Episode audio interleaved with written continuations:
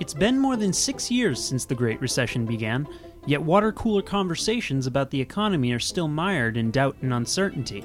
Sure enough, the economic recovery has taken what feels like an eternity, especially to those who are still having trouble finding employment. But is that just a consequence of how deep the recession was? Or have we been hamstrung in our attempts to climb out? Hello and welcome to Harvard Kennedy School PolicyCast. I'm your host, Matt Cadwallader, and today we're joined by Jeffrey Frankel, the James W. Harpel Professor of Capital Formation and Growth here at HKS. Professor Frankel, thanks for joining us. My pleasure, Matt. So, since the economy bottomed out, we've seen only tepid growth. What's been holding us back? Well, the bottom, as you uh, indicate, was uh, back in in uh, 2009, and uh, it doesn't feel uh, like a very good recovery to most people. One point, of course, is that the recession was very severe, very deep uh, at its uh, at, at, the trough, at the at the bottom, the worst recession uh, that the United States has had since the 1930s, as as a consequence of its origin in, in a failure of financial markets. But even relative to that, many people uh, view the recovery uh, as disappointing. It's it, the growth has been slower than is usual for a, for a recovery, and unemployment is coming down only very, very painfully slowly. Um, there are a variety of uh, likely reasons for that. I, I, guess my view is that um, the most obvious reason for a disappointingly slow recovery is uh, that we really had a dysfunctional fiscal policy over the last uh, three years or so in this country.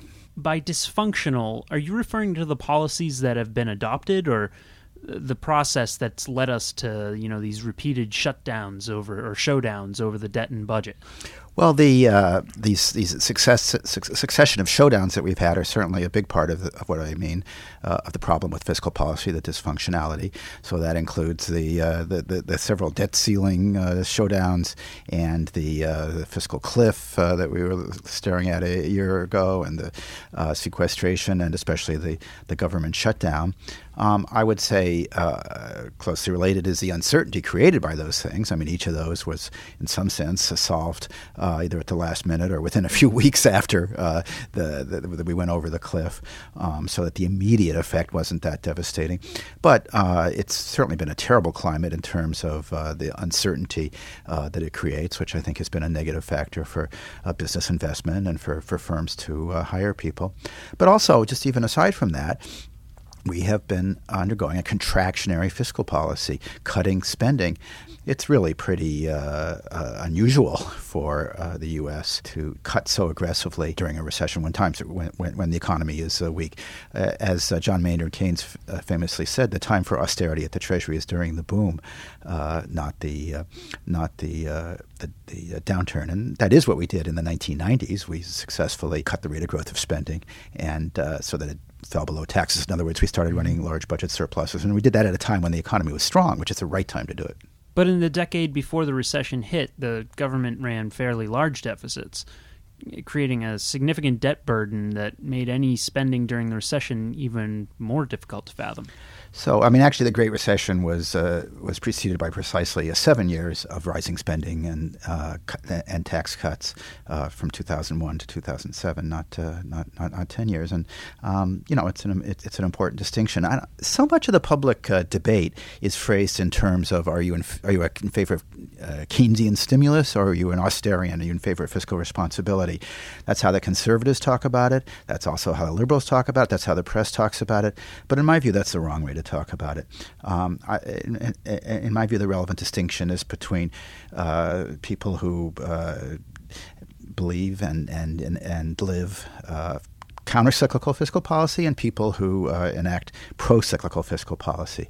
So what I mean by uh, pro-cyclical is if you increase spending and cut taxes during the boom, uh, the way we did between 2001 and 2007, and then you turn around and cut them during a recession, uh, as as we've also been doing over the last three years. That's pro-cyclical policy. It, it's exaggerating the swings in the business cycle, and then it's reversing the process exactly when the economy needs it. So it's exaggerating the swings. I think what we want is, if anything, countercyclical policy. As I mentioned, using the the periods of expansion uh, to um, when the economy is strong, that's when you uh, can cut the rate of growth of government spending and, and if necessary, uh, raise taxes or certainly allow tax revenue to go up and run run surpluses, and then that allows you to uh, run deficits when there's a when there's a recession. So, I mean, the United States and other advanced countries used to get this right on average. I mean, sometimes we'd be a little slow. You know, by the time uh, the the Kennedy tax cut was enacted, for example, in 1964, the recession then was already over and it came too late. But on average, we used to get this right. We used to undertake a little fiscal stimulus when the economy was weak and then make it up when the economy was strong. Since the turn of the century, uh, many politicians have got it exactly backwards, have been following this pro cyclical policy of uh, saying deficits don't matter when we're in a boom that this is going to go on forever, so we don't have to worry. Then they suddenly get religion when uh, there's a recession and say, "Oh my God, look at what's happening to debt. We have to uh, we have to uh, undertake drastic actions right away." But we still do have a long-term debt problem, especially regarding growing healthcare costs. Um, do you see a point when we can transition to a more counter-cyclical spending model? Um, we do have a long term debt problem. It's uh, long term in a number of respects. Uh, one of those is that it's not a problem now. The budget deficit has been coming down amazingly sharply, actually, over the last few years. It's fallen by uh, more than half. And, and the ratio of debt to GDP has been coming down.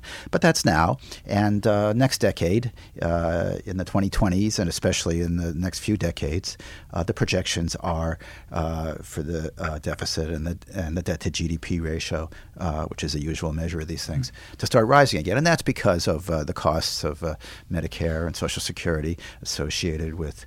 Um, with uh, aging, the retirement of the baby boom generation. So it's long term in the sense that it's predictable. I mean, the healthcare part is, is a little unpredictable. It, it, it, we used to think it always went up, but the last few years, healthcare costs uh, uh, have been uh, have, have, been much more moderate than expected. But you know, the one thing you can predict pretty confidently is we all get older at the rate of about one year per annum.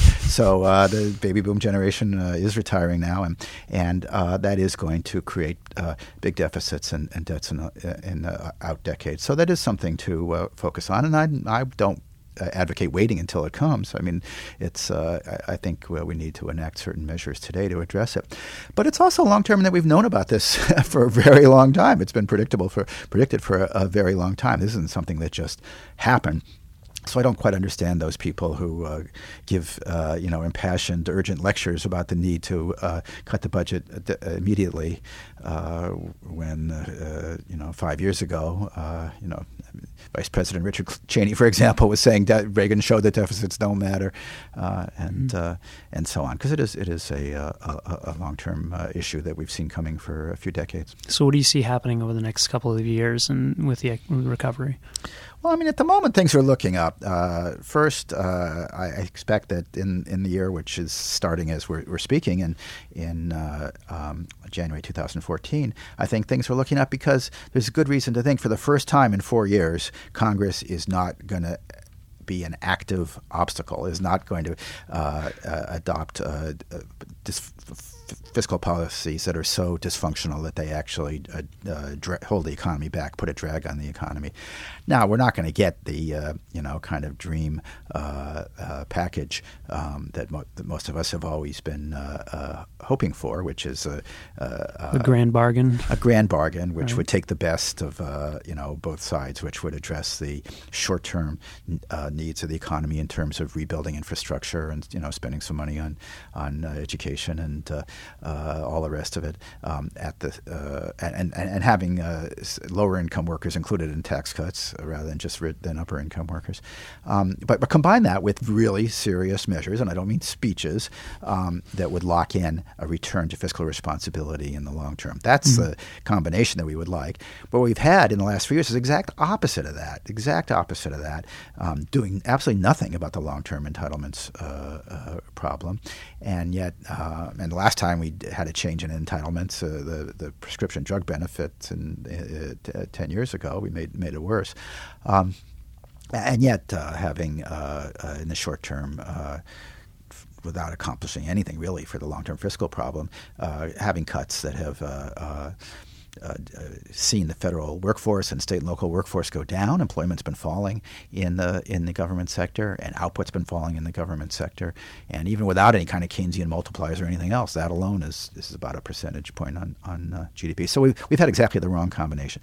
Uh, the grand bargain would be uh, t- uh, taking the taking the, the, the point of the supposed conservatives that we need to address the long term entitlements problems together with the um, the point of the supposed liberals that we need short-term stimulus. Now we're not going to see that, uh, but at least I, I think we're uh, this year not going to see uh, more serious uh, uh, fears of uh, government shutdowns and debt ceilings and and the the rest of that. And and and relative to the last three years, we're not going to see strong cuts in, in in spending. So just getting out of the way, just not being an obstacle uh, for Congress, will be a big step forward. And I and I'm hope, hopeful that'll mean that this year we'll finally have growth of uh, three uh, percent or more. Well, Professor Jeffrey Frankel, thank you so much for being on PolicyCast today.